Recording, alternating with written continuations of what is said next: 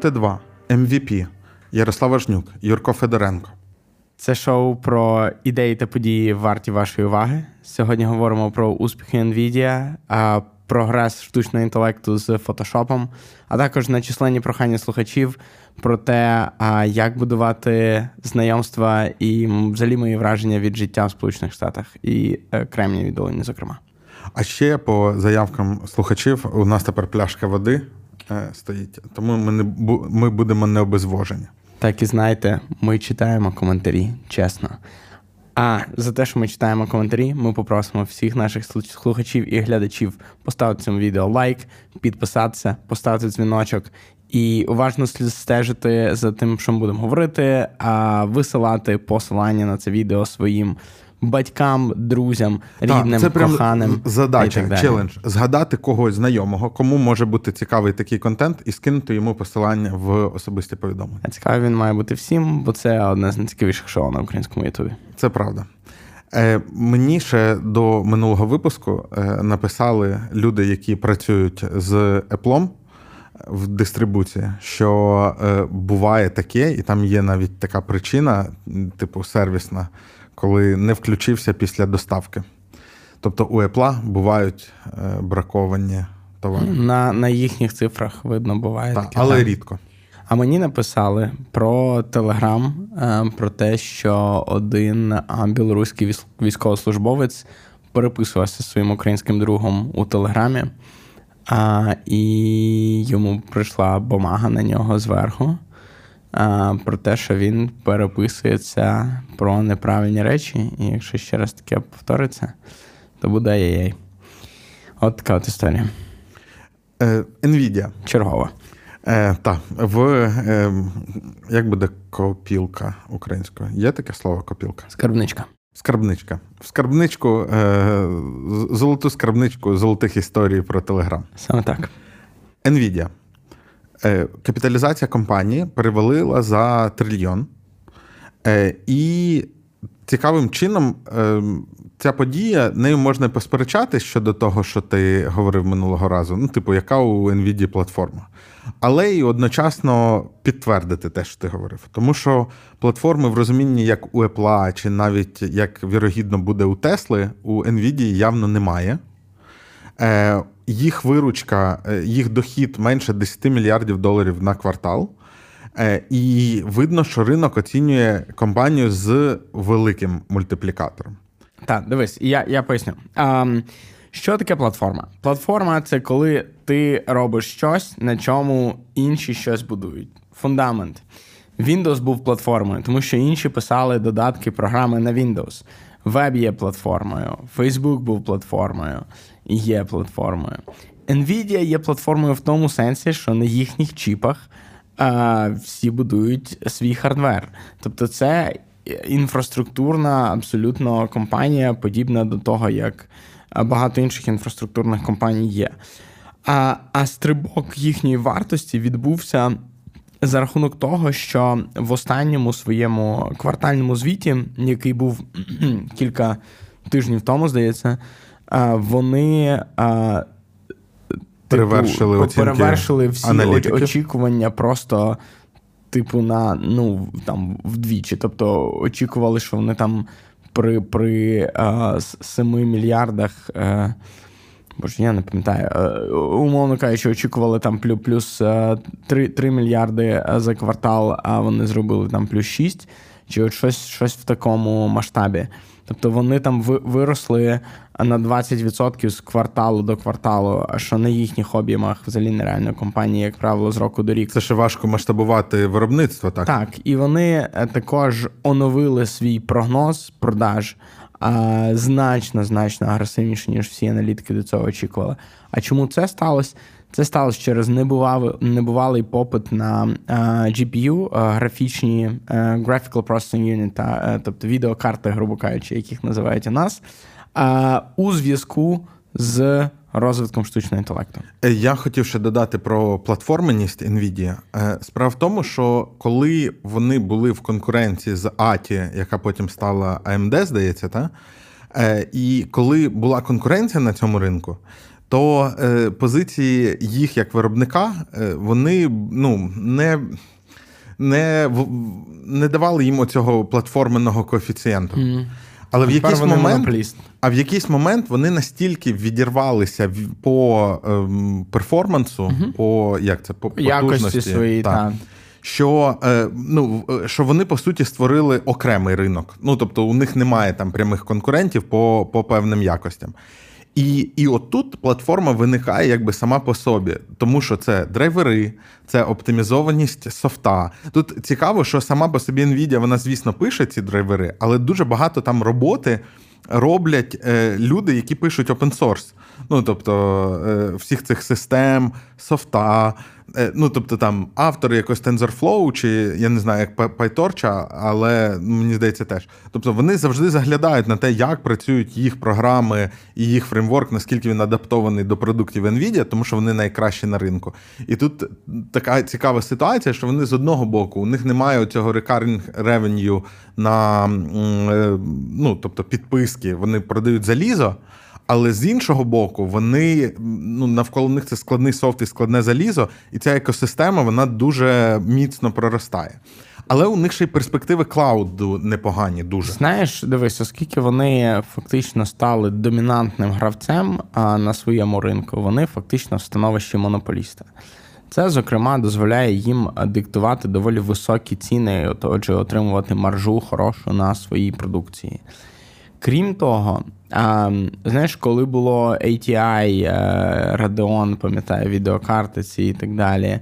А і Nvidia, там так само GeForce у них був, та? Е, ну, для, для, звичайних, для звичайних користувачів. Е, ну, Там є багато всяких лінійок. Як зараз пам'ятаю, в мене була GeForce 4. Ну, я купував. Ага, ага. Так, а я пам'ятаю, як вибирали так, так, яку тут відеокарту, яка там довше прослужить для комп'ютерних ігор і так далі.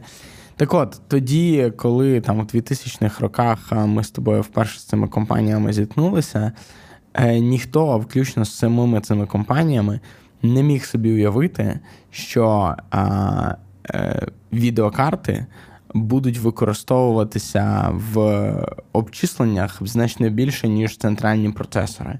А зараз ми бачимо а, майнінг біткоїнів, а й криптовалюти і операції. І це попередня з ними. хвиля хайпу, яка це Nvidia нанесла та, добро. А, далі штуч, ем, AR, VR, а, доповнена реальність і віртуальна реальність, а, штучний інтелект.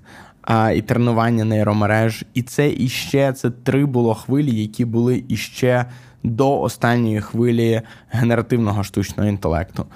І я пам'ятаю, як в там, можливо, 18-19 році я стежив і дивився, е, які акції яких компаній я хотів би купити ще, крім Тесли. І я дивився, пам'ятаю, уважно на NVIDIA. І річ, яка мене віднадала від того, щоб їх купувати, це те, що вони надзвичайно сильно корелювали з Теслою. Тобто, щоразу, коли там ціни на Nvidia зростали, ціни на Теслу зростали, і навпаки. А, І тому я подумав, окей, можливо, вони якось е, ну, це це добре мати в портфелі акції, які надто сильно корелюють. А і там ставка на Теслу виглядала сильніше. Але зараз, я думаю, вони відв'язались від Тесли, і е, ось цей останній стрибок він пов'язаний. Ну, основний драйвер, першопричинний це власне е, величезне зростання попиту е, від людей, які розробляють нові нейромережі і і застосунки з використанням штучного інтелекту. Ем, цікавий ще момент про обчислення. Справа в тому, що цей шифт парадигми стався, мені здається, загалом у всьому програмуванню. Тобто, ми бачимо зараз найбільші ефекти саме в AI та, ну, зрозуміло, в іграх, тому що е, воно якби для того самого початку робилося і в майнінгу. Але якщо подивитись на розробку класичного софта, то там теж багато зміщення в бік е, таких підходів архітектурних. Е, чому? Тому що багато десятиліть ем, програмування і залізо воно розвивалося по закону Мура. Е, коли кількість процес... Е, транзисторів подвоїлась, тактова частота зростала, і все було добре. Але в якийсь момент ми вперлися в фізичні властивості матеріалів. І е, туди далі, ну, за 4 ГГц рости практично неможливо. Ясно, що накачати рідким азотом і там подати якийсь Скоріше, вольтаж. Недоцільно. І можна, да. Але це це вже спорт високих досягнень, це не має нічого спільного з Е- економічно недоцільно. та, з практичністю. Е, І в момент, коли оце сталося, е, процесори почали ставати багатоядерними. І в програмуванні почало з'являтися дуже багато ем, інструментів, які полегшують, тому що виявили, що в старих парадигмах, там класичного ООП і так далі, вони дуже добре працюють, коли у тебе один потік, і коли в тебе все працює в один потік. А зараз довелося вчитися робити паралельно. Паралельно. І стався розквіт дуже багато інструментів, які хайпують зараз в it світі Вони з'явилися якраз з необхідності паралелить процеси. Е, це по-різному називається. Тобто, наприклад, мати повністю асинхронний або реактивний UI. Та Це е, методологічно зробив фреймворк React. Наробки теоретичні для цього взяти там з функці... взяті з функціональних концепцій там теж 60-х років, але зараз їх там переосмислили, зробили, і це теж про що? Про те, щоб е, трошки розпаралелити програму. Та? Е, Якщо взяти на рівні там е, е, мов програмування, популярність Node.js як платформи серверної, і, наприклад, Go не в останню чергу тому, що ці інструменти дають можливість зручно працювати з паралельністю та синхронністю. Угу. Ну, в випадку з ноди з асинхронністю, в випадку з Go з паралельністю. Ці всі І це саме те, для чого були в першу чергу створені а, графічні карти, відеокарти, тому що. Для роботи з 3D-графікою, якої найбільше було в комп'ютерних іграх, потрібно одночасно виконувати велику кількість доволі простих обчислень, які полягають в перемножуванні матриць, якщо це перевести в математичну форму. І, власне, технологія відеокарт розвивалася саме в цьому напрямку, в напрямку паралелізму. І ось зараз так склалася історія світового IT, що відразу три великі технологічні тренди, а саме криптовалюти, доповнена реальність і штучний інтелект зійшлися от в цьому часі на початку 20-х років, і всі ці тренди потребують графічних процесорів значно більше, ніж е, центральних а, комп'ютерів. Так, і на фоні цього, е, того, що дуже часто кости для ai компаній, це вже раніше для всіх айтішних компаній, е, люди, кост на людей, фонд оплати праці. То зараз дуже важливі ну, інвестиції в клауд обчислення. І Nvidia зрозуміла, що вона із цим може гарно працювати. Е, і в них вже є якісь певні клауд-сервіси. Вони кажуть, не так, вони вони продають не лише своє залізо, не лише свої відеокарти, але вони самі починають будувати а, свої а, дата-центри і сервери і продавати просто час на своїх відеокартах. А і це, власне, дуже природній такий шлях розвитку, така собі вертикальна інтеграція починається. Тобто вони починають з'їдати потроху тих, хто колись, можливо, був їхніми клієнтами. У мене теж є історія про інвестиції в NVIDIA. Ти що купував е, майнити? Е, майже ні, ні, ні, боже впасі. Е, Ні, в інвестиції в акції. Майже така, як в тебе. Скількись років тому ми з друзями, там у мене один знайомий був, він мене додав якихось чатик інвесторів, тих, хто обговорюють, що купить, продати. І нам запропонували зіграти в симуляцію. Є такий ресурс Інвестопедія, там можна собі е, додати друзів, е, і ви виділяєте суму, і кожен потім іде, купує, ем, купує якісь акції. Е, і, А вони ж всі такі, типу, там треба індекси, треба там те-те-те. А я такий, блін, ну це ж гра. Ну давайте, ну ще й не справжніми грошима. Ага. Е, І я вклав е, одразу треба сказати, що там з шести людей у мене п'яте місце в, в цій грі. Бо я купив, але я в плюсі. Плюсі, причому на 10, більше 10%. Угу. Е, і ем, шоста людина вона нічого не робила з грошима, вона, здається, не зайшла в цей симулятор. Е, Перше місце у людини, яка повторила портфель Баффета. Ага. Е, І я просто ну, я вирішив поприкалуватися. І ну, я набрав там компаній, які мені здавалося, мають. Е, е, ну, Типу, з ними має бути все добре. Наприклад, якщо хтось пам'ятає, був такий клабхаус, і мені здалося, що я дізнався, що вони для платформи використовують таку штуку, як Agora. Е, а це публічна компанія. Ну, тобто, це такий клауд-сервіс, який дає тобі стрімінг е, як продукт. Uh-huh. Я там купив їх акції. Потім там тоді Баду продали Бамблу. Я купив оцей як конкурента Тіндеру. Uh-huh. І я пам'ятаю, я купив EPAM, і я пам'ятаю, чому я купив NVIDIA. Тому що я подивився якийсь виступ одного руснявого інвестора, якого звати Ніколай Давидов. Можливо, ти про нього чув. Та в, в Долині живе. Е, так, він живе в Долині давно. Е, Як справжній русський, у нього цей фонд називається Гагарін Capital. Ну, е, до речі, варто віддати належне. Він е, з першого дня війни дуже жорстко засуджує там у нього... русню і, і жорстко підтримує Україну. Тому ну таку позицію я поважаю. І він розказував про те, що він дуже закуп... Він тоді ще розказував, це скільки було років, там 3-4 роки тому. Три точно, що е, у нього чимало е, піднялось грошей на інвестиціях в NVIDIA, тому що він тоді вже дуже багато займався AI і рішеннями на базі AI. Е, І це був фокус його фонду. І вони в якийсь момент там робили род-тур по для якихось своїх компаній, які вони акселерували, щось таке по більшим компаніям, які займаються цією тематикою. І вони там були на Теслі, саме в відділі, який займається AI і автопілотом. Е, були там ще десь, ще десь, ще десь. І він в якийсь момент у всіх почав питати: а що у вас по железу? І у всіх були рішення NVIDIA. Типу, він такий раз, два, три, чотири. Потім він там тих перших звернувся до тих, кому ну з ким не у кого ще не питав, виявилося, що в них теж Nvidia. І він такий, походу, вони продають лопати в цій е, золотій лихоманці. Так. Але ти говориш, що в тебе було і лише я... плюс 10%, і, але і я це за який, за який час? І в мене всі, ну це от три роки десь там. Е, воно, ну, Тобто, тобто я як захопив досі, тоді, до, по сьогодні? Чи, ну, чи Я як? інколи туди заходжу, я вже не роблю нічого з тим портфелем ага. і просто дивлюсь, як він себе поводить.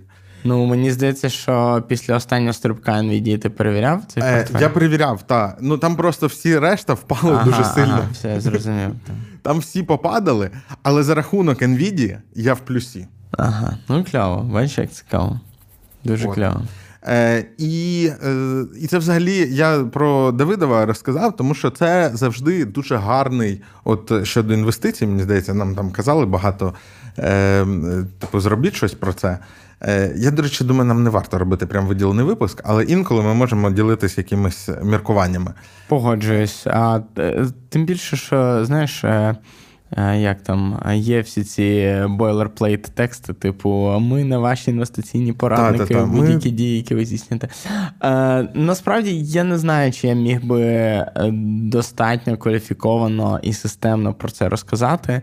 Я, напевно, не та людина, яка яка це здатна зробити, але я можу просто своїм досвідом ділитися. Та, та. Я, я, Я теж не та. Е, якщо можливо, я колись знайду експерта який ще не був усюди і має якийсь цікавий погляд на це, то тоді покличемо. От, а а так ви знаєте, чимало є каналів, де про це розповідають, тому я не бачу сенсу. Насправді, е, знаєш, ну е, одна з задач наших тут в MVP це давати людям ключові слова і теми. І якщо когось ця тема цікавить, то вся інформація вже давно є. Вона давно є спочатку в книжках, а потім в інтернеті вона вже 50 років, як вся є. От, Справа просто в тому, чи цікава вам ця інформація, і чи готові ви зробити трошки зусиль для того, щоб її знайти. От, е, Я впевнений, що ті, кому потрібно е, розібратися і створити собі а інвестиційну стратегію якусь, а, ну, навіть на дуже базовому рівні, вони загулять і розберуться, можливо, натхнені нашим попереднім випуском. А якщо а якщо ви прям чомусь вважаєте, що вам дуже корисною була б наша думка, ви завжди можете своєю думкою поділитись в коментарях. І ну, якщо ви запитаєте, то ми, може, навіть щось на це скажемо. А а якщо ви ще й будете спонсором при цьому каналу, то, то взагалі. Але це не зробить нашу думку з цього приводу більш експертною чи кваліфікованою. Так, слухай. Ну, і... а раптом от людина захоче інвестувати в пет-індустрію. Вона ж захоче з тобою порадити. Хай пишуть в коментарях, та я може щось пораджу. Um... Я не договорив про ага. Е, я про Давидова розказав, тому що мені здається, це дуже правильна штука намагатися е, розгледіти навколо себе лопати. І от моя інвестиція, оця віртуальна інвестиція в Агору, це було таким. Е, Такою спробою. І, до речі, не факт, що ну, ця компанія продовжує існувати, можливо, колись вона вистрілить. Е, І ну, якщо ви щось таке помічаєте, то це можливо гарна ідея. А можливо, ні. Так, ні, безумовно, безумовно, що приказка про те, що під час золотого буму найбільше виграють ті, хто продає лопати і джинси, вона правдива завжди. А, І це важливо про це думати. На фоні. Але не факт, що найбільше. Е, Ну, таке дискусійне питання. На фоні цієї всієї історії а, також мені дуже цікаво видаються останні здобутки а, фотошопу на ниві впровадження генеративних моделей штучного інтелекту, е, а саме е, їхнє оновлення, яке тепер е, додає надзвичайно потужні інструменти штучного інтелекту у Photoshop, яке працює приблизно так, що ви можете виділити якийсь фрагмент на зображенні на фотографії а, і сказати: а а приберіть людину з цього фото. Ну, добре, це давно можна було там. Був пляж з океаном, з, людиною став без людини. А, Але, е, наприклад, замініть цю людину на а, там, брюнета а, е, е, азіатської зовнішності, це вже трошки складніше. Зробіть е, тут освітлення таке, ніби сонце не сходить, а сідає. Це іще цікавіше. А, Обрізана фотографія, де видно половину людини, який поруч з нею виділяє такого самого розміру фрагмент і кажуть, домалюйте цю людину і фон. І Photoshop робить це так, ніби так і була зроблена ця фотографія. Звичайно, в аудіоформаті не так просто вразити е, тим, як це виглядає, але я думаю, що ми прикріпимо кілька посилань для того, щоб ви могли просто подивитися. Як на мене, це е, ну, абсолютна революція в обробці фотографій і зображень, і в майбутньому відео також. Е, ти бачив цей прототип працюючої AI-камери? Фотокамери Ні. без матриці і об'єктиву. Ого, розкажи. Е, працює дуже просто. Ну, Це якби анекдот, але кажуть, е, я боюсь, вона з такою точністю, як в прикладі, рідко працюватиме. Е, у камери з датчиків є один GPS. Вау. Вона, Окей, я зрозумів. Вона розуміє, де ти знаходишся. Можливо, компас іще? Е, Можливо. В який бік вона дивиться? Можливо, так. Угу. Вона якби дає ці координати штучному інтелекту і каже: опиши, що на цьому місці можна побачити. Штучний інтелект це описує, а далі просить там Midjourney чи кого. Я не впевнений, що Midjourney, якийсь може Stable ага. Diffusion, е, з фотореалістичністю створити картинку по цьому опису. Космос. І там і там прям такий пристрій з дисплеями і з е, такою пробкою замість об'єктиву. Це смішно а, і та, дуже, дуже класний арт-проект. Дуже в дусі часу. І класний арт-проект. Арт, яким він має бути у 23-му році.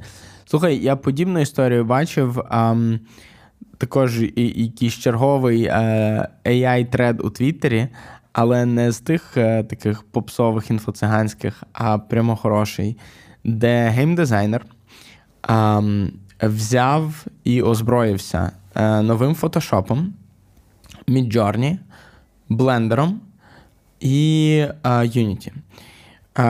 І зробив Що таке Photoshop? Більшість наших глядачів, мабуть, знає. Що таке блендер? Блендер це програма, яка дозволяє з фотографії або ну, звичайного зображення зробити тривимірну сцену. А, Тобто вона розпізнає глибину на фотографіях, будує певну модель. Ну, Blender це взагалі 3D-едітор, і в ньому є от та, такі є, функції в тому числі. Є, є така функція, так.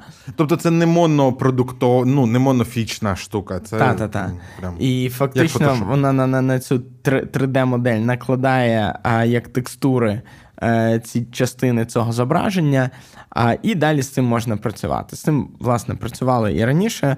Блендеру багато років, це не щось із доби AI. Це щось із доби тільки- Maya 3D, 3D Max і Blender. Так, так. От. І е, що, власне, цей е, чоловік зробив? Він е, згенерував е, кілька зображень Stable Diffusion за своїми запитами. Е, не Stable Diffusion, Midjourney. За своїми просто текстовими запитами. Далі він їх переніс у Photoshop і в них позмінював все, що йому треба було, як треба було, і так далі. Далі він це все засунув в блендер і зробив з цього тривимірні сцени, по яких буде ходити його персонаж в його комп'ютерній грі. Нарешті він ці сцени засунув в Unity а, і запрограмував це і дав результат. Те, як це описується, і те, скільки часу він на це витратив, а ну таке враження, що це типу в 10 в 20 прискорює роботу. Те, що раніше робила би група там з десятка людей впродовж N днів, він зробив самостійно і значно швидше. І це вражає, і це безумовно, а, знаєш, а, ознака часів, які нас чекають попереду. Знаєш, і оцей кейс з цією грою і про камеру часто говорять, коли людям треба там потестувати гіпотезу, якусь чи ну, свою там геніальну ідею, що е, немає аудиторії. Ну, типу, там на продакханті не заплюсували, типу, мало людей спробували. Е, Якщо пробувати робити такі фанові проекти, я впевнений, і що автор що одного, що іншого отримали десятки тисяч фоловерів, ну чи принаймні можливість звернутися до десятків тисяч людей, якщо не сотень. Ні, безумовно, ну е, взагалі Це не проблема. класно, класно робити речі, які тобі цікаві, і е, нагорода за це не заставить себе чекати і не лише у вигляді знання досвіду, а у вигляді якихось інших речей, хоча б знайомства з іншими людьми, яким цікаві подібні речі.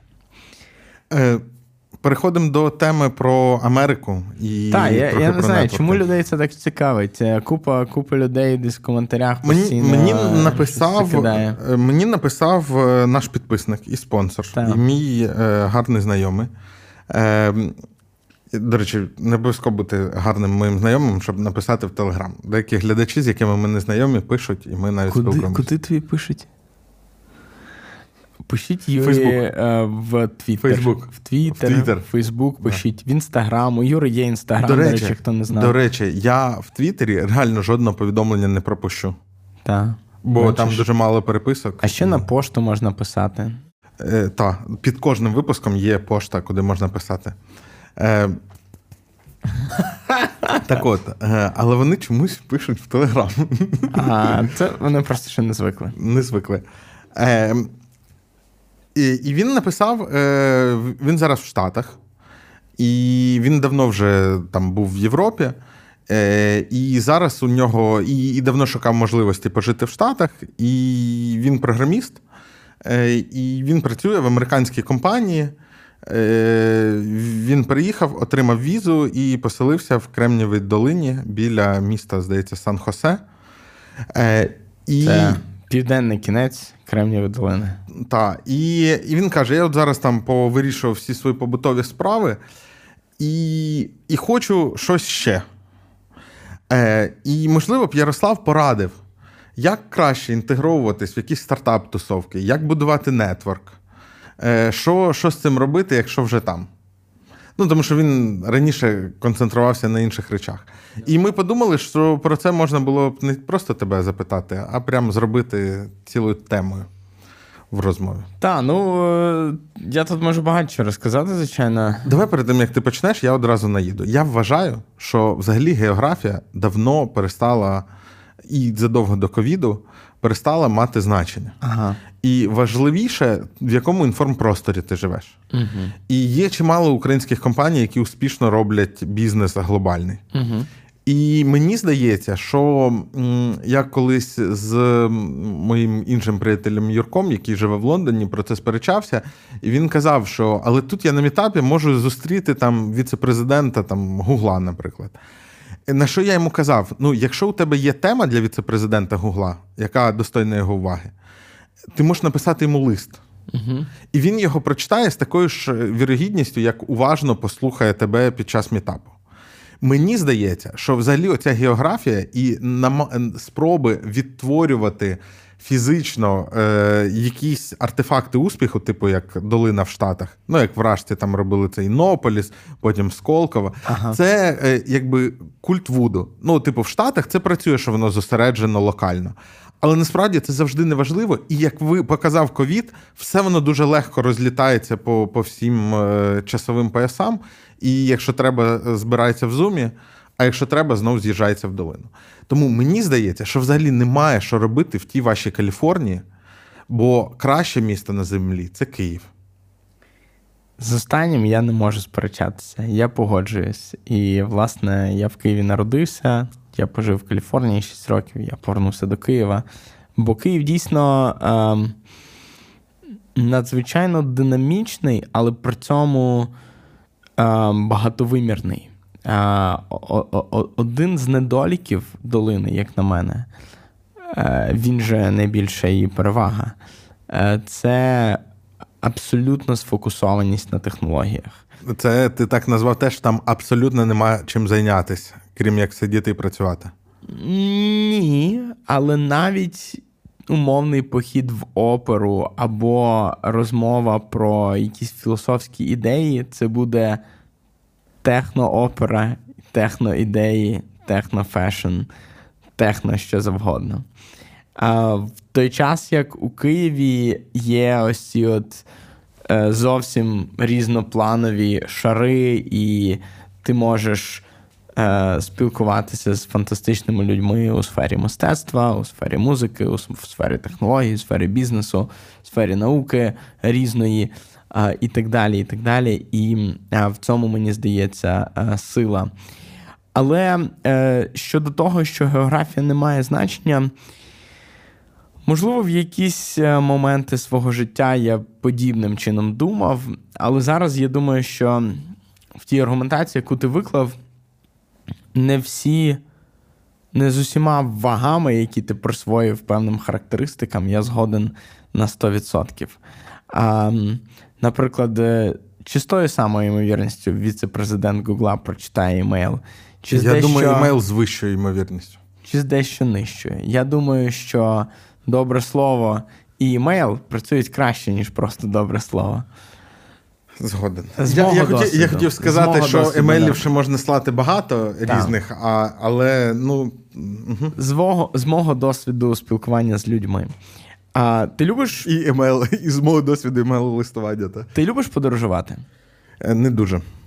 Але є люди, які люблять. Прямо дуже люблять. Я люблю, наприклад, мені подобається відвідувати нові міста, там ще щось. Що? Я, В принципі, я теж. Просто ти сьогодні прийшов після міні-відпусточки і кажеш такий перед раніше ми зазвичай пізніше починали, і раніше темніло, і ти завжди приходив заряджений. А сьогодні, після відпусточки і невеличкої подорожі, ти такий. Треба б, звісно, після цього відпочити. Так, є таке пост, пост від відпусткова відпустка. Назовемо це так. А, тим Це стрес. Я просто потім повертаюсь до свого комп'ютера. І в тебе стільки всякого не зробленого, так? Так, так. Угу. Ем, Ми, коли подорожуємо, ми опиняємось в нових середовищах, і це приносить нам нові ідеї. Це заставляє наш мозок працювати по-іншому, не так, як він звик працювати. З цим неможливо сперечатись. І ем, це одна сторона того, е, чим різні географії відмінні. А а друге постає питання: а як твій мозок працює по-іншому в Києві, в Каліфорнії, на Мальдівах, в Омані? О Боже, чому Мальдіви і Оман так і пов'язані в цій голові? Як між ними з'явилися нейронні зв'язки? Я думаю, хтось із наших коментаторів може сказати. Е, І в інших е, прекрасних точках цього світу. Е, Зрозуміло, що є ось такі от центри сили в Голівуді. А, краще, можливо, мозок працює в напрямку шоу-бізнесу кіно. В Вашингтоні, можливо, мозок трошки краще працює в напрямку політики. А Тут в... впору згадати слово Егрегор. Е, а ну ж розкажи мені про це слово. Та ні, це нас сварили в випуску з Олесем, що він це використав. Я не пам'ятаю точно в якому значенні він е? Е, це сказав. Це прізвище честь? Це, я не розумію це, це, це така езотерична концепція. Так. Я зараз, можливо, поправте в коментарях, хто краще розбирається, але наскільки я знаю, це така езотерична конструкція такої метасутності. Е, її часто в вигляді якихось тваринок зображають, ага. яка поселяється, коли багато людей ну, думають чи щось роблять в якомусь напрямку. Типу, умовно, є Грегор футболу, та? і от mm. люди, які. Mm-hmm. Це такий дух. Маскот, певний. дух, маскот так, якоїсь так. історії. Ну так, і знаєш, це ж почалося не з Кремнєвої долини. Е, це почалося, можливо, навіть не з Флоренції, де поселялися митці епохи відродження. А здавна у світі формувалися ось ці от точки сили, точки тяжіння для людей з, зі спільними якимись інтересами, зацікавленнями. У нас на Подолі е, ці інтереси вони закарбовані в назвах вулиць. Наприклад, там є вулиця Дегтярна, або там є вулиця Кожум'яки. Це все акселератори. Це все акселератори тогочасні. Мені здається, до речі, що ця властивість вона насправді доісторична. Е, Чому? Тому що, ну, типу, в той момент, коли там був один момент, коли наша гілка еволюції пішла в бік того, що ми стадні тваринки, а отже, нам, в принципі, важлива взаємодія. А е, другий такий поворот став, коли наш комунікаційний протокол став настільки розвинутим, що ми ці стада змогли перетасовувати, ну, типу, не просто бути ну, причетним до стада по факту народження, а переміщуватись між ними. Ну і в цей момент ясно, що коли по якомусь спільному інтересу збирається декілька людей, то цей колективний розум він може розганяти щось круте. Так, і е, це в свою чергу притягає інших людей, які є здібними в тій чи іншій сфері, туди, де є інші найрозумніші такі люди. І якщо в епоху е, там якогось палеоліту е, з цим було не так просто, тому що подорожувати було складніше, ніж зараз.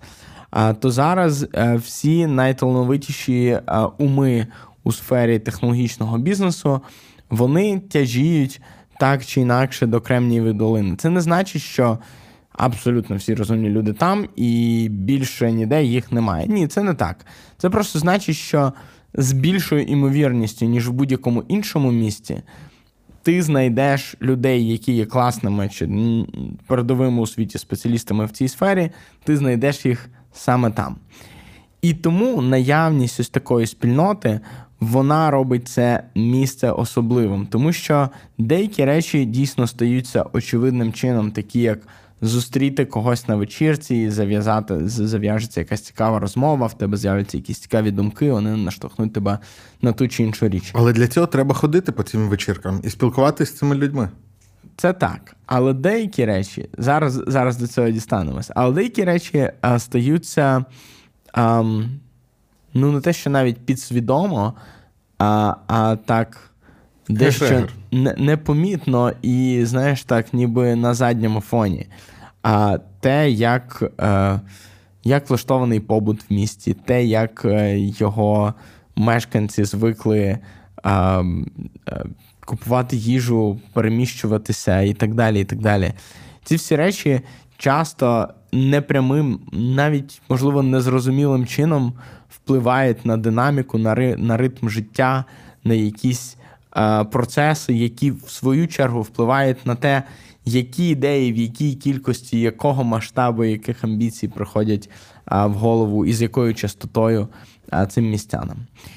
Ось така у мене контртеза на твою тезу про те, що географія не має значення. Я думаю, що все ще має. А втім, це значення також не потрібно недооцінювати. Якщо ви а, лінива людина, а яка нічого не робить, лежить на дивані і плює в стелю, то е, що Київ, що в Сан-Франциско вам різниці не зробить, але в Сан-Франциско ви будете платити десь в 4-5 разів більше за орендну плату. Так. Е, я хотів ще, щоб е, Мабуть, твої більше. міркування більше, були. ніж 4-5 разів більше. Е, Зараз так. Щоб, В 10. щоб міркування про це були вичерпними, треба ще не забувати враховувати якісь особливості власні, е, тому що ну, конкретно для однієї конкретної людини це може працювати набагато краще, Безумовно. а для когось може працювати е, там навпаки. Безумовно. Ну, тобто, умовно, е, хтось дуже добре виділяє, бо окрім спілкування, треба, наприклад, ще щось робити. І у когось легко з цими кордонами і розподіленням, а хтось може навпаки в поринати в це спілкування і, і втрачати по роботі. І можливо тоді краще навіть там не Київ, а краще місто на планеті це там якесь село в Івано-Франківській області е, на схилі Карпат. От е, тому і, і я просто до того, що індивідуальні особливості і фактори і саморефлексія вони можуть допомогти себе розігнати більше, ніж навіть Абсолютно географія. погоджуюся, але тут також маю додати, що мені здається, кожна людина може майже все, що завгодно, і Так. це залежить від того, наскільки вам ваша мета вашої діяльності важливіша за те, хто ви є. Тобто ви можете себе як скульптуру виліпити для того, щоб бути інструментом досягнення певної Просто цілі. чи ефективний це шлях? А, Я просто чим старше стаю, тим більше думаю, що варто не себе переліплювати, а е, зважати більше на свої сильні сторони і їх намагатись підсилювати. Теж підхід. Хоча мені, наприклад, подобається себе переліплювати, а мені, мені прямо подобається навчатися новому і, і, і відкривати якісь нові грані. Знаєш, мені здається, є е, окрема цінність в тому, щоб прагнути до цього ідеалу людини епохи відродження, яка е, є висококваліфікованою в великій кількості сфер. Тому що від ось цього перетину е, зацікавлень і знань в різних сферах часто е, з'являється новизна.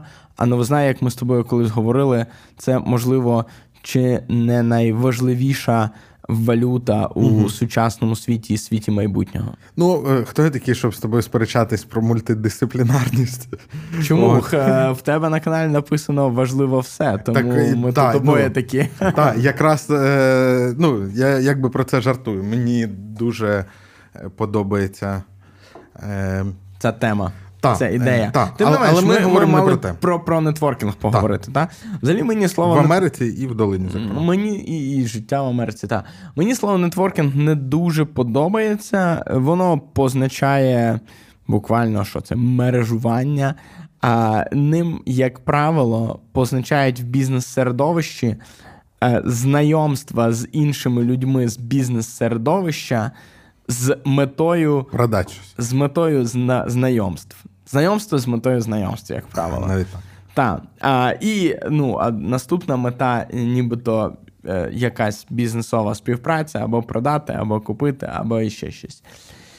Мені не дуже подобається ця історія, тому що вона видається таким синтетичним дещо конструктом, а, таким несправжнім. А, і як наслідок нерезультативним.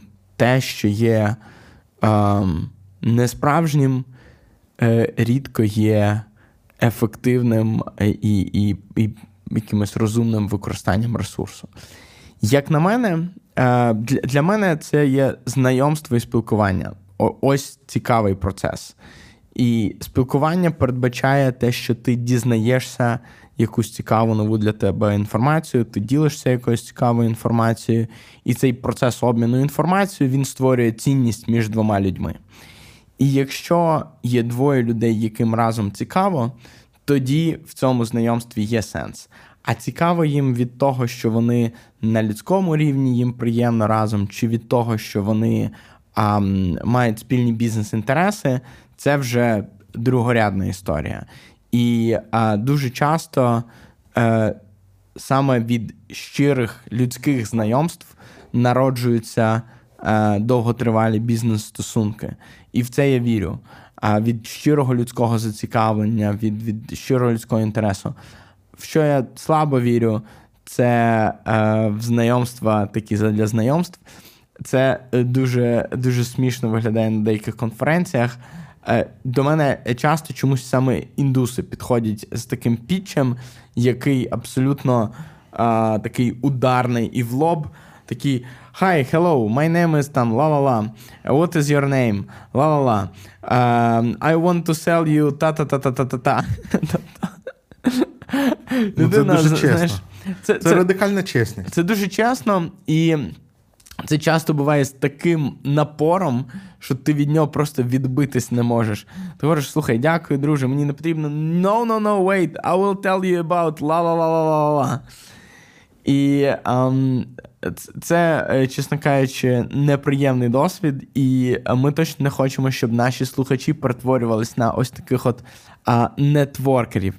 Але ж кажуть, виходити з зони комфорту, знайомитись. Так, це варто робити, але не в такому форматі. І знаєш, коли. А в якому? Я, якщо так. чесно, у мене можливо взагалі трошки дивне е, погляд на стосунки з людьми.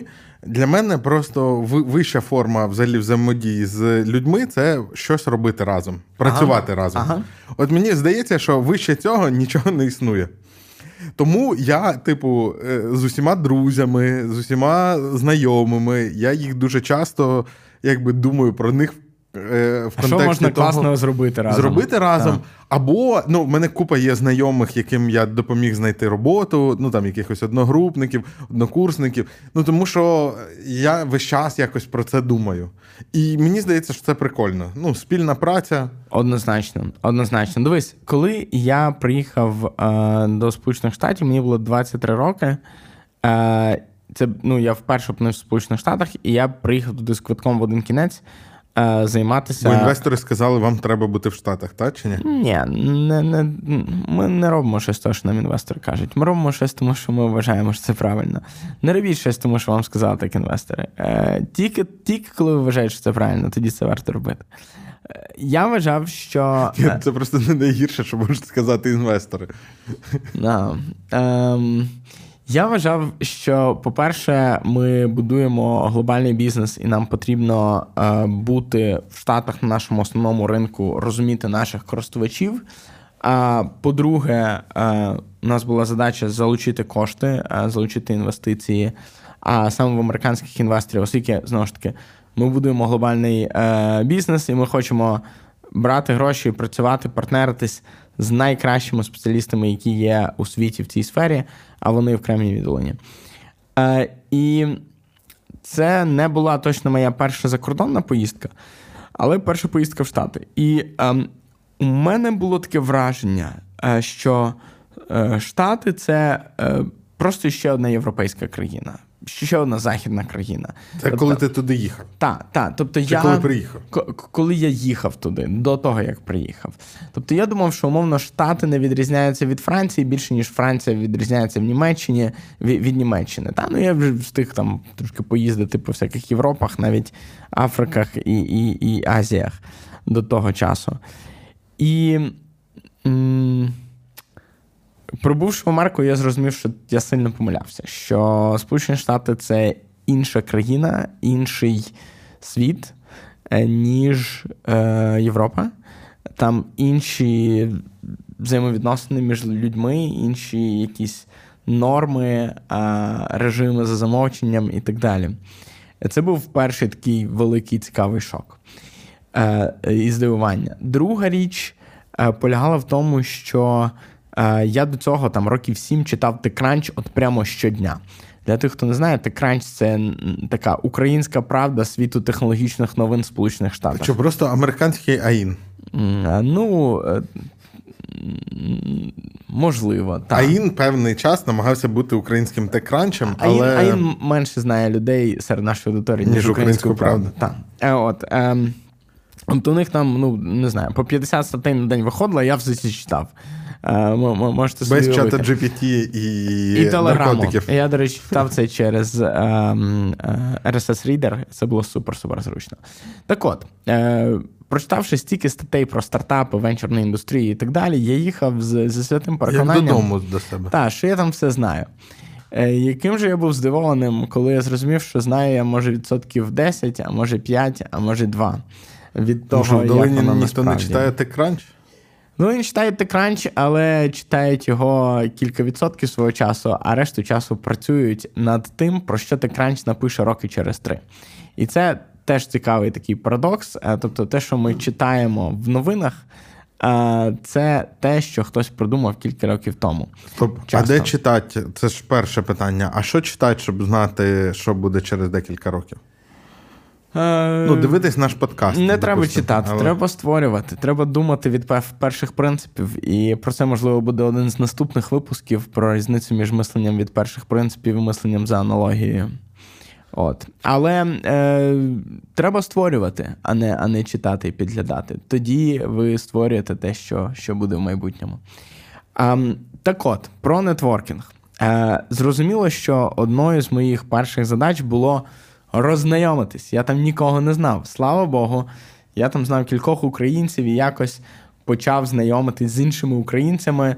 Як? Просто просячи, питаючи, дивіться, от я займаюся цим і цим. Як ви думаєте, з ким мені варто про це поспілкуватись, хто мені може порадити, е, кому це варто показати і так далі.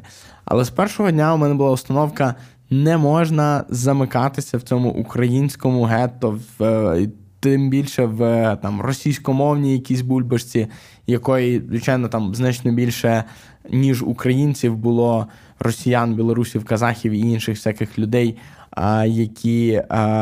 Нібито рускоязичні і старалися триматися поруч. Я ну, тоді був так ра- радикально е, від цього налаштований. Людина, яка в Києві прожила 20 років, не говорячи російською, е, точно не приїхала, долині точно не приїхала в долину для того, щоб там тусити з рускими. Е, от. І отже, в мене була задача почати знайомитись з місцевими американцями, з якими мене ніхто не може познайомити. Як це робити? Я вирішив ходити на конференції і події, так звані мітапи. Тоді дуже популярним був сайт meetup.com, не знаю, як він зараз. Але там фактично це були невеличкі такі ну, збіговиська зустрічі по кількадесят людей, які будь-хто міг організувати. А, ну, як, як події зараз на Фейсбуці, приблизно так. А, на будь-яку тему, домовитись там за приміщення і так далі, розмістити сторінку на цьому сайті meetup.com, там люди відзначалися, хто збирається туди прийти, е, і ну, відбувалася ця подія, власне. І я почав ходити і на конференції, і на мітапи. Після трьох-чотирьох мітапів я зрозумів кілька цікавих речей. По-перше, моя нейромережа приблизно надивилась того, як це відбувається, побачила спільні паттерни. І я зрозумів таку середню температуру по палаті, що на мітапи приходять люди, яким а, нема чим зайнятися, а, які. 100%. Та, які Я ненавиджу мітапи. самі нічого не роблять, а, але постійно ходять по мітапах. Ходять по мітапах, говорять з іншими людьми, п'ють пиво, розказують ідеї якогось свого 50-го стартапу, але нічого не роблять для цього. Або ж люди, які шукають роботу активно. Вони ходять з мітапу на мітап і всюди шукають роботу. А, от, а також туди ходять люди, Хтось які... з цих двох категорій е, знаходить те, що шукає на цих мітапах? Я чи думаю, не що хтось знаходить, але я, знаєш, е, не заглиблювався в анатомію мітапів і їхньої аудиторії. Я досить швидко перестав туди ходити. Туди також ходять інколи е, люди для того, щоб потренувати свої е, навички виступів на публіку. А ті люди, яких на конференції ще не кличуть виступати, або ну, там, з якихось інших причин. От. Е, загалом, ну, можливо, це трошки так цинічно і по-злому звучало. Е, Так бу- і треба. бу- бувають, бувають, напевно, кор- кор- хороші там зустрічі формату мітап. Е, але Але я на них не потрапляв жодного разу. Так? ну ні, просто це не про сайт meetup.com. Я точно потрапляв на подібні зустрічі там, по, ну, там чи в Україні, чи не в Україні, які там були організовані через Facebook, де я знав учасників конкретних людей, а які там будуть, знав тему і розумів, чому мені це цікаво. Але ось такі от зустрічі з повними незнайомцями е, ну, не було дуже успішно. Е, На конференціях справи були значно краще. Е, На конференціях, де є платний вхід, е, туди, де є хорошого рівня доповідачі, Туди часто приходили хорошого рівня спеціалісти з різних сфер, з різних бізнесів, чи це конференції присвячені там стартапам і якісь із тем, чи це конференції присвячені там галузеві, якісь про а, hardware, інтернет речей, там а, Bluetooth, якісь радіотехнології, еплівська WWDC, чи ще щось. А це зазвичай було корисно. А інше питання, як на цих конференціях і подіях поводитись. А більшість із нас людей, навіть ті з нас, хто є великі екстраверти, мають здатність губитися і тушуватися в абсолютно незнайомому середовищі, де ви опинилися серед гурту людей, серед яких ви нікого не знаєте. Більше того, для вас це не рідна мова, яка вас оточує, і у вас немає жодної знайомої людини поруч. Плюс. Можливо, вам 23 роки, і ви, в принципі, людина, яка не те, щоб до кінця сформована, і не те, щоб супер впевнена в собі, а і так далі. Відверто кажучи, для мене це був великий великий стрес. Переїзд в нову країну, а, а, англійська мова, якою я володів доволі добре, але все одно це не твоя рідна мова. І коли ти цілий день тільки її чуєш і тільки нею говориш, під вечір починається таке, такий цікавий ефект такого замерзання мозку. Тобто, у мене було не раз реально таке, що ти не можеш згадати найпростіше слово, типу молоко ввечері, як буде англійською. Це був дуже дуже дивний ефект. Ти знаєш, що це мені схоже по тому, як ти описуєш, е, коли сталася пандемія, і всі пересіли масово в зуми, і прям дуже багато і розучили е, спілкуватися з людьми в е, реальному світі. Ні, там від зуму втома якась інша. Угу. І я це пов'язував з тим, що ти говориш якби трошки іншим голосом, ага, якби, так, так. І, і ти напрягаєшся більше. Але там було якесь дослідження, що там ще справа в тому, що мозок витрачає багато енергії е, на те, щоб 2D е, маленькі картинки mm, уявляти цікаво. за ними людей. Цікаво. І що виявляється, наприклад, чисто в аудіорежимі менше, тому що ага. ми звикли, що ми інколи можемо не бачити того, з ким ага, говоримо. Ага. Але якщо ми бачимо, і це картинка. То там починається, це знаєте, як це в Макасі, це якийсь кернел процес, який чомусь починає віджирати е, відсотки. відсотки. Е, і тут мені здається так само. Тобто, Дуже ну... цікаво, дуже цікаво. Так, цілком можливо. Словом, я з першої конференції зрозумів, що мені складно просто підійти до людини і заговорити. Хоча до цього в Києві я був душею компанії. На будь-якій події я з купою людей нових знайомився, я постійно стояв з кимось базікав, я підходив до нових людей, знайомився і так далі. Знаєш, що ще? От про ці мітапи і конференції, оці скупчення людей, ну, конференції, вони, мабуть, ну, та й мітапи, вони краще трошки структурують, намагаються структурувати цю, цей натовп. Та? От є спікер, от він явно щось шарить, раз він вам розповідає. Е, але от в цих нетворкінгах там якісь оці стадні ефекти виникають, які зазвичай виносять на перший план людей, які е, ну, не відповідають твоїм запитам. Розумієш, про що я? Ну, тобто, ну ти ж туди приїхав, та, там, е, обростати нетворком, тим не менше. Да? Ну, Для В моїй Петкубу. уяві от це було не обростати нетворком. В моїй уяві це знайомитися з цікавими людьми, з людьми, які працюють в моїй сфері, з людьми, яким мій бізнес може бути цікавим. Ну, ну просто е, цікава, яскрава людина, яку ти зустрінеш на конференції вона не не буде ну, вона якби цікава яскрава тим, що вона може виділитися в натовпі. Ну, я не знаю, одягом, поведінкою, ще чимось. А а не тим, е, ну тобто, якщо ти не цим не займаєшся, ідеями. ну так. так. Бо як так ти їх там почуєш? От, продовжую далі по цьому. Я зрозумів, що ну, мені складно просто підійти до навіть випад будь-якої людини і заговорити з нею. Я не знаю про що, я себе некомфортно почуваю і так далі. Я впевнений, що величезна кількість наших слухачів а, мали подібний досвід в житті хоча б раз. Якщо так, ставте лайк. А якщо у вас такого не було, ставте дизлайк. Пишіть комент, що не було. Ні, комент пишіть в будь-якому разі. Так. А, і знаєш, є два шляхи. А, тобто є три шляхи. Один шлях це сказати: ой, ні, це не моє, я інтроверт, це взагалі не для мене. А, Розвернутися, піти і здатись. Цей шлях зрозуміло відкидаємо, тому що якщо так зробити, то далі якби цей роман не продовжується, наш герой помирає, ніякого підкубу, нічого взагалі немає. І це не для підприємців шлях. Е, Другий шлях це почати шукати інформацію про те, а як же ж люди знайомляться на конференціях. Це вже непогано. Це вже людина вже визнає, що є виклик, що їй щось складно, і починає шукати вирішення. А третій шлях це почати задавати собі питання і купати в глибину. А чому ж тобі це складно?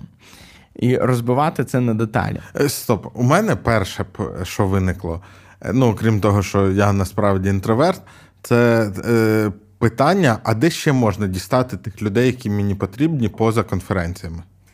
Теж хороший підхід, так? Але е, якщо ми говоримо саме про фреймворк конференції, та от як все ж таки почати знайомитись.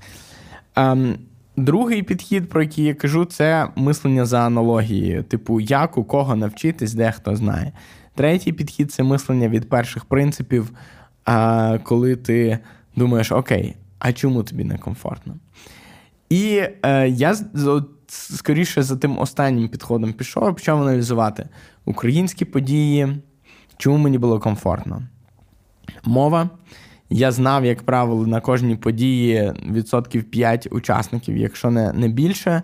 Учасники знайомили з іншими учасниками, і у мене було якась історія про себе. Я міг якось представитись, хто я, що я роблю, чим я займаюсь. І ем, так з цього можна було починати розмову. Е, це також було простіше. Е, в Штатах мені цих речей бракувало. І також просто людський оцей бар'єр незнайомого підходити до незнайомих людей. Що що я придумав для того, щоб це вирішувати?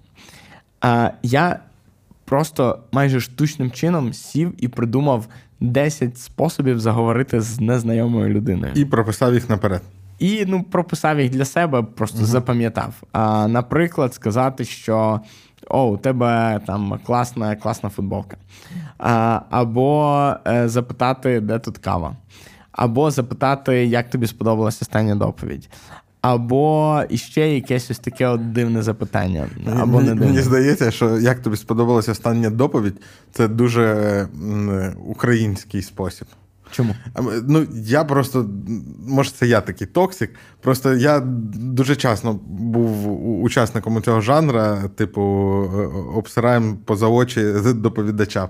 А, типу, окей, о Боже, окей, що та, вони це... розказали і так далі. Це є такий жанр. Ну так, американці в цьому плані значно більш е, позитивні. В високому разі американці з західного узбережжя. Там взагалі є така історія смішна, що на західному узбережжі а, все-таки дуже ввічливі і супер політкоректні, а, і супер а, такі позитивні. А на східному узбережжі всі то тобі правду матку зразу в очі говорять. А, а, і хтось... Прямо як у нас на заході і сході. Є така річ, є така річ. Та, є є таке в Україні теж вірування, що чим чим далі, типу, з заходу на схід, тим тим жорсткіші люди. Приміще, та. та. ну а в там в в, в Москві там взагалі просто мордор і орки, якби. І це було вірування задовго до 2014 року. Таке. От, ем, Так от. Ем, про про конференції і про знайомства. І ще один спосіб, який е, я придумав, це е, вдягати якийсь дещо дивний елемент одягу. Наприклад, в мене були такі кросівка туфлі з якимись візерунками і, і, і, і жовтими шнурівками, які просто постійно збирали компліменти. Це була кльова штука, я постійно вдягав їх на конференції. У мене була якась брошка, як правило, або там хустинка заправлена в в кишеню піджака чи ще щось. Я постійно використовував якісь такі ну, штуки. Це Загалом, будь це це базовий маркетинг. Будь-що, що що може звернути увагу, добре. Е, Є можливість задати запитання на конференції, обов'язково задавати запитання, тому що потім, коли ти підходиш до когось. Ця людина зразу тебе впізнає, о, ти питав питання там про те і те, і ви можете зразу. А якщо це ще й не дурне питання? Я ще хотів історію розказати, е, яку теж мені хтось е, розповів, щоб ем, описати різниці між різними штатами. Ну, взагалі, е, Сполучені Штати це дуже велика країна. Е, для тих, хто не знає, е, з східного на західне узбережжя треба 6 годин летіти літаком. Це була ще одна річ, яка мене здивувала. Тобто я думав, що це годинки дві, ну максимум. Ну тому що, типу, ну, типу, як Європа, а Європа що, за дві години там перелітаєш, а виявляється. Ну, не ну якщо прямо з Греції в Англію, то 4 години. Ну, так, це. далеко. Словом, е, це здивувало. І е, знаєш, є цей жарт, що їдеш е, їдеш в Штатах, типу, 6 годин, досі не виїхав за межі одного штату. Їдеш в Україні 30 хвилин, деруни тричі змінили свою назву. Це моя Дарка, це дуже любить. А, от. Ну, Це ж правда. А, та, так от, історія така, що а, в Каліфорнії, коли ти, е, коли хтось з тобою не погоджується, то вони говорять. I'm sorry, but I cannot completely agree with the statement you've made. Um, а в Бостоні говорять you're fucking dumb. От. Е, І приблизно така от культурна відмінність. А а в Техасі. Блін, мені в Бостоні подобається. Е, та? Та. Ближче до Не даремно Махпо в Бостоні робить офіс. Ага, ну і ще є є історія про ем, те, як люди починають спілкуватися про це американську культуру small talk, так? Що ти на початку спілкування з будь-якою людиною не має значення, ви знайомі чи не знайомі. Е, і, ну, По-перше, є американське вітання Hi, how are you? Це how are you не є де-факто питанням, як твої справи, це продовження е, слова привіт, умовно кажучи. Тобто, це це, це, це, так склалося. Це культурний штамп. Це, Це майже так само, як українське прощання, будьте здорові. Е, воно, е, воно, звичайно, передбачає, щоб людина була здорова, але це просто усталений вираз, як люди прощаються, будьте здорові. І ніхто не має на увазі, чи, що чи він вважає, що у вас погано зі здоров'ям. Та-та-та. Або... Та, та. От, е, приблизно так само американське «Hi, how are you?» а, а, І ну, не треба там, знаєш, хтось почне розказувати, що от вони такі, значить, дволикі, цинічні. Він спитав мене «How are you?» але насправді йому все одно, як у мене справи. Це дуже смішно. І ще один автоп. Я пам'ятаю один з перших разів, як я купував щось в супермаркеті в Америці. А, Ну, я підходжу на касу, там якісь даю продукти, вона мені каже, hi, how are you? І і, і я такий hi. І далі я починаю думати і починаю розказувати, як мої справи.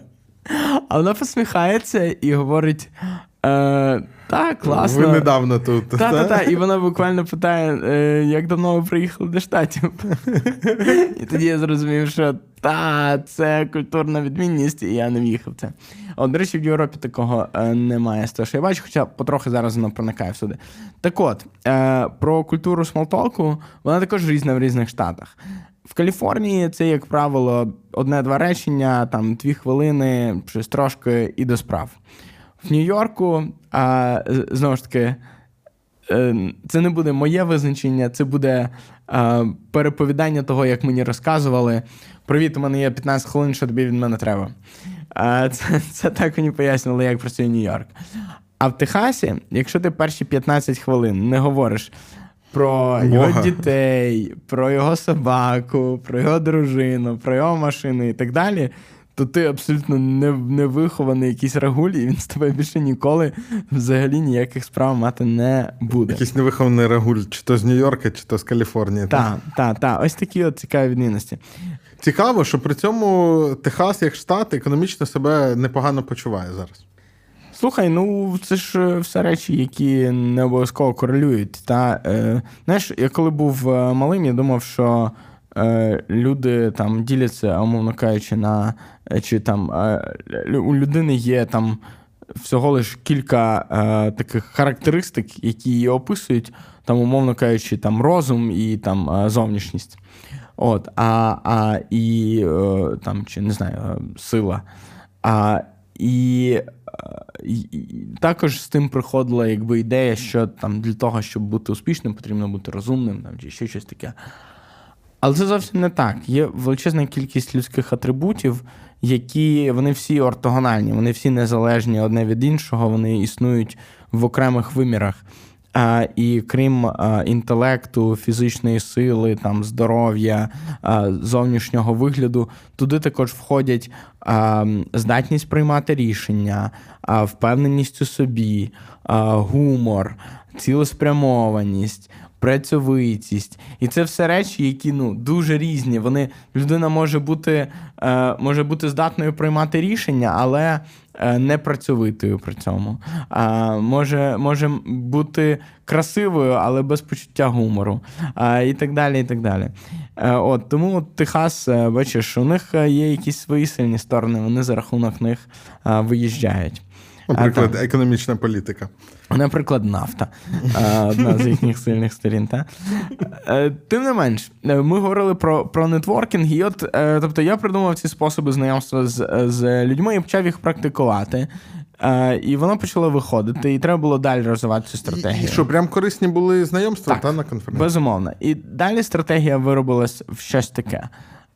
Ти підходиш до людей, які видаються тобі цікавими, а ти з ними починаєш якісь розмови. Якщо у вас є спільні інтереси, там ти ділишся тим, чим ти займаєшся, щиро цікавишся, чим ця людина займається. А Якщо вам подобається це спілкування, ви можете домовитись окремо, потім зустрітись на каву, поговорити ще. Це, як правило, хороша тактика, тому що під час конференції у тебе немає там півгодини-години для того, щоб з людиною базікати і повноцінно обговорити е, питання там ваших бізнесів а, і, і спільних інтересів і так далі. Коли зустрічаєшся з людиною на каву, і мотивації можуть бути різні. Можуть бути обмінятися якимись взаємно корисними знаннями, можуть бути а, ти звертаєшся людини як до ментора, як до радника, е, і говориш, що от в мене там такий стартап, е, у тебе дуже цінні знання, чи міг би ти знайти для мене час е, допомогти мені. Багато людей щиро готові допомогти і в будь-якій країні світу, е, просто тому, що це в людській природі, а люди звикли давати, ділитися, люди люблять ділитися своєю експертністю і так далі. А інколи тебе можуть попросити про подібну послугу, і це теж класно. Так, люди стають друзями, і рішення щодо того, проводити інвестувати цей час чи ні. Зазвичай залежить від того, просто чи вам було приємно поспілкуватись чи ні, чи чи ви відчули, що ви на якійсь одній хвилі люди, чи чи не дуже. А, І далі ти ти зустрічаєшся з цими людьми, ти обговорюєш з ними бізнес. А, І в кінці кожної зустрічі я просив познайомити мене з кількома своїми друзями, з якими цій людині здається, що мені варто було поспілкуватися. А, І, власне, як не складно зрозуміти. А для них, до речі, таке прохання, воно не надто агресивне? Ні, ну знаєш, воно можна по-різному. А як ти думаєш, з ким мені варто було б ще про це поговорити? Про ідею мого стартапу? Та, тобто воно може бути дуже так нейтрально Ну так, щоб це не звучало там як челендж. Так, а тепер познайомлений з трьома своїми друзями. Ні, ні. Але зазвичай це давало хороші плоди, і як не складно уявити, е, таким чином мережа знайомств розростається в геометричній прогресії, тому що одна людина знайомить з трьома. Кожна з тих людей знайомить ще з трьома, і от у тебе вже там 12 людей, е, чи скільки 13 в твоєму нетворку. Um, і ось так приблизно відбувалися ці історії, плюс різні вечірки, які влаштовували друзі і новознайдені друзі, е, плюс е, якісь події, які там ми пізніше вже влаштовували від від Петкубу, ем, плюс хобі, зацікавлення. Я займався і продовжую ну, менше вже, але танцями Лінді Хопом. Про це навіть один з випусків був. А і на цій на цих Лінді Хоп танцювальних подіях я також знайомився з людьми. А, Ну і от це все якось так докупи, докупи, докупи. Плюс, звичайно ж, українська спільнота і якісь їхні знайомі і вечірки, які там відбувались. Все це потроху дозволяло будувати мережу знайомств. Як е, як шахраїв розрізняти? Ну, не шахраїв, а як це? От є такі російські жуліки. Угу. Ну, не не в плані того, що в них е, злі ну, наміри, а в плані того, що це, от як ти казав про людей з мітапів. Пусте місце. Е, та. Ну, слухай, е, мені здається, це щось, на що наша нейромережа тренується все життя. Угу. А, от. Окей. А, Для мене, ем, напевно, найкращим індикатором є те, якими мені виглядають чиїсь мотиви. Тобто, коли людина прокидається і грає якусь роль, ти, як правило, можеш це помітити. А, Тому що більшість людей не є ідеальними акторами. Якщо хтось настільки класний актор, щоб. То ви познайомитесь з геніальним актором. Так, то з ним вже цікаво познайомитись хоча б через це. Хоча так можна попастись на гачок. От. Ем, але. Е... Все, ми вже додаємо в тегі Спартак Субота до цього випуску. Так, от, ну, тобто мені ось ця перевірка на справжність, вона ем, здебільшого працює. Знаєш, у мене було кілька смішних знайомств. Ем, Після е, якоїсь події, типу TechCrunch Disrupt, була вечірка велика. Е, ну і там клуб, типу, як нічний клуб, якась техномузика, там всі собі спілкуються, щось там та-та-та. Е, і е, і це Сан-Франциско. А в Сан-Франциско величезна LGBT-спільнота.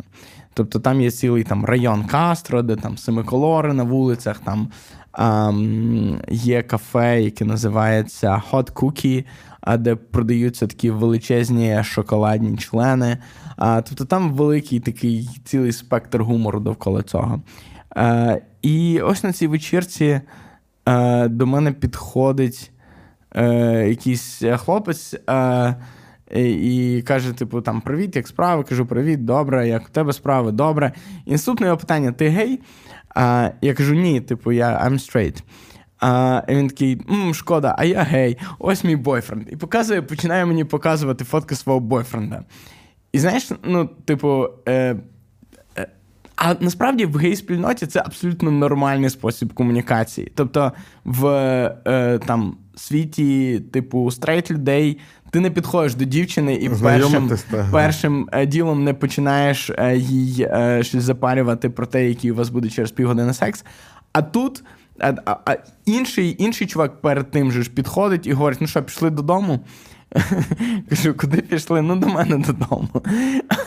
От. А, Але е, що цікаво було, Е, я подивився на фотки його бойфренда, кажу, блін, класний у тебе бойфренд. А а от у мене є стартап, Петкуб, і розказую йому про стартап. Він говорить: Та ти що, не може бути, блін, дуже крута компанія. У нас з моїм бойфрендом є пес, і показує мені їхнього пса. І ми починаємо говорити про стартап, про пса і так далі. З'ясовується, що цей хлопець, який до мене підійшов, це CTO величезної компанії е, Долинівської. І він говорить: слухай, дуже класний бізнес, а прийшли мені вашу презентацію. І в результаті він стає одним із наших перших інвесторів. Е, Хлопець, який підійшов, познайомився зі мною на рандомі в барі з другим питанням, е, якого було чи ти гей.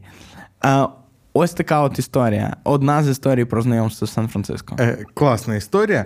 Е, Треба поради. Е, от е, якого е, типу, ти розказував з точки зору підприємця. Тобі е, ти приїхав розвивати свій бізнес угу. і працювати над цим.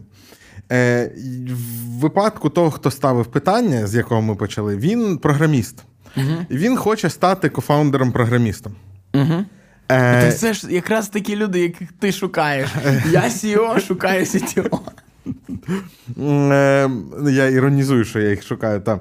Е, тому що тому що з... Яких всі шукають. Їх всі шукають. Так. Їх всі шукають, але та, не всі знаходять. Угу. Е, Але ну, і він розуміє, що ну, обмежений ресурс часу, та? обмежене там тему, те, е, коло інтересів. Йому там цікавий, зокрема, космос, ігри комп'ютерні. Ну, Такий, з одного боку, стандартний набір, з іншого боку, ну, стандартний ну, гіківський класний так. набір. так. Е, Люблю таких людей. І е, він, е, я вас познайомлю колись. І Тобто, ну, от якщо б ти уявив себе розробником, які б ти радив заходи відвідати? Слухай, дуже просто. Можливо, той же TechCrunch Disrupt. Ходити на заходи на теми, які його цікавлять. Ходити на заходи про космос, ходити на заходи про ігри, ходити на заходи про стартапи. І там бути абсолютно чесним і відвертим з усіма, говорити про ту річ, яка зараз тебе турбує. Типу, о, привіт! А а ти, типу, часто тут буваєш, та? Це моя перша конференція про космос. Класний був доповідач. Слухай, я CTO, і я от хочу ем, там заснувати стартап, і я шукаю партнера для цього. А як ти думаєш, з ким мені варто поговорити? А як ти думаєш, на які події мені варто прийти? А, а, а Чи є в в тебе серед друзів люди, які недавно заснували стартапи, я би з них хотів, е, з ними хотів поспілкуватись? Такого плану питання для того, щоб комфортно їх задавати, треба для себе інтерналізувати ось цю всю правду про себе. А, і, і тоді ти розумієш, що ти не вигадуєш нічого, ти ти не граєш якусь роль. Ти є абсолютно справжнім, коли ти просто цікавишся у людей. Не, і, Зрозуміти, що немає нічого там соромитись того, що. От тобі вже там 33 роки, а ти досі ще не знайшов свого CEO, а часики ти тікають.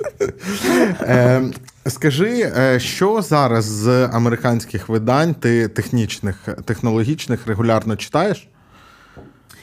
Я читаю насправді, е, ну я, можливо, не настільки показовий приклад для людей, які е, на більш ранніх стадіях занурення в цей світ знаходяться.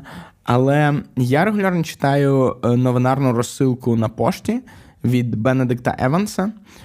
Це чудовий британський бізнес-аналітик, який пише про технології. В нього щотижня приходить ньюзлетер, він безкоштовний. З його коментарями на ключові події в технологічному світі. Тобто, це не новини, це коментарі спеціаліста на новини. Це дуже цікаво.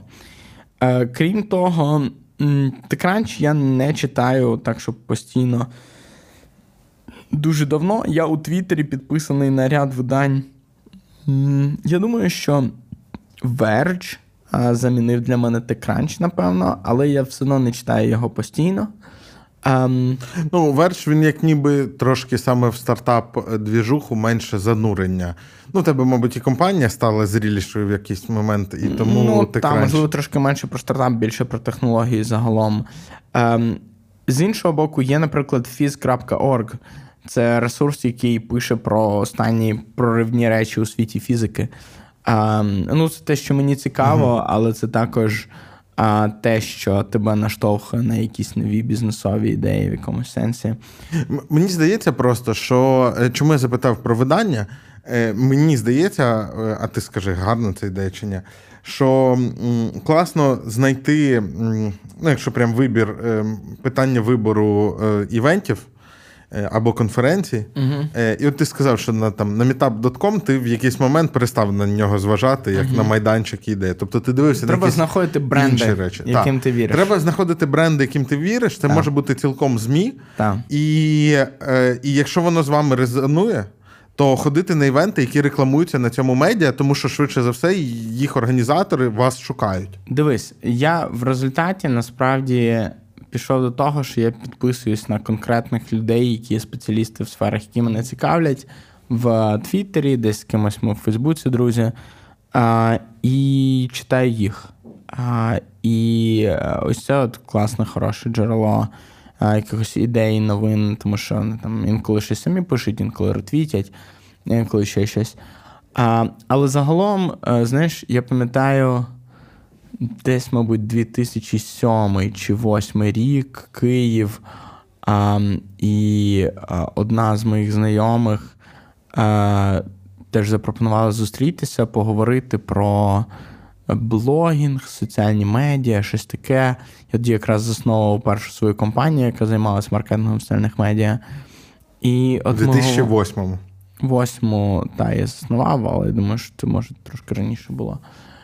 І от ми говоримо, і вона мені каже: от я прочитала книжку про блогінг, тільки що вийшла книжка, така цікава, там стільки всього пишуть. А що ти читаєш про блогінг? А я кажу: та я не читаю. Я, я читаю блоги. Я веду блог і читаю інші блоги, які мені цікаві. І от це також, знаєш, на цю всю тему про, типу, бути або здаватися.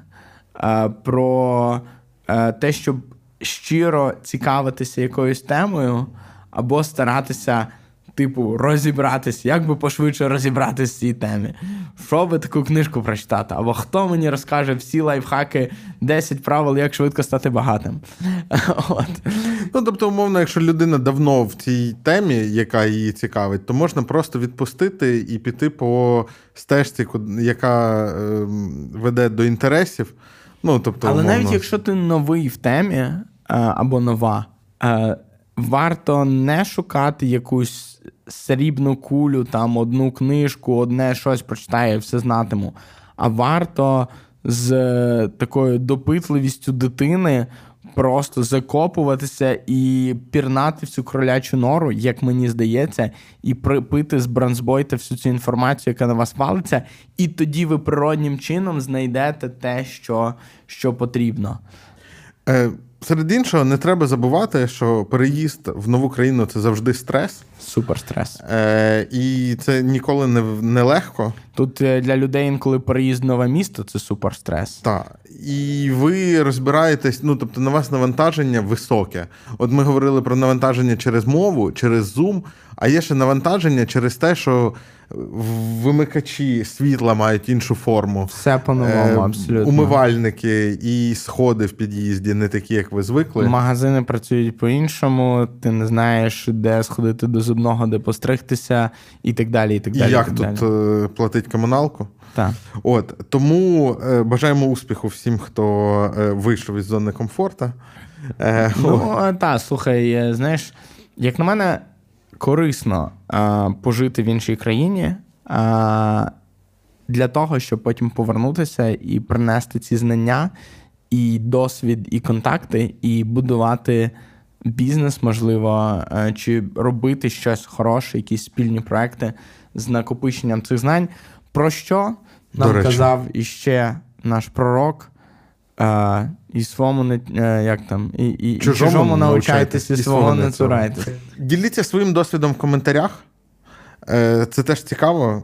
Мабуть, Ярослав щось важливе пропустив, а я Слухай, ну не можна зміг багато це ще багато, багато ще про штати можна говорити, але що тут плескати язиками, треба Їхати. не тільки говорити, а й робити щось. Та? Е, Так. Тому ми перейдемо до решти справ, які у нас є на, на цей на вечір.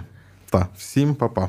Е, Дякую. Підписуйтесь на канал, ставте лайки і всім па-па. Підвищуйте рівень спонсорства. Так теж можна. Дуже радий, коли хтось так робить.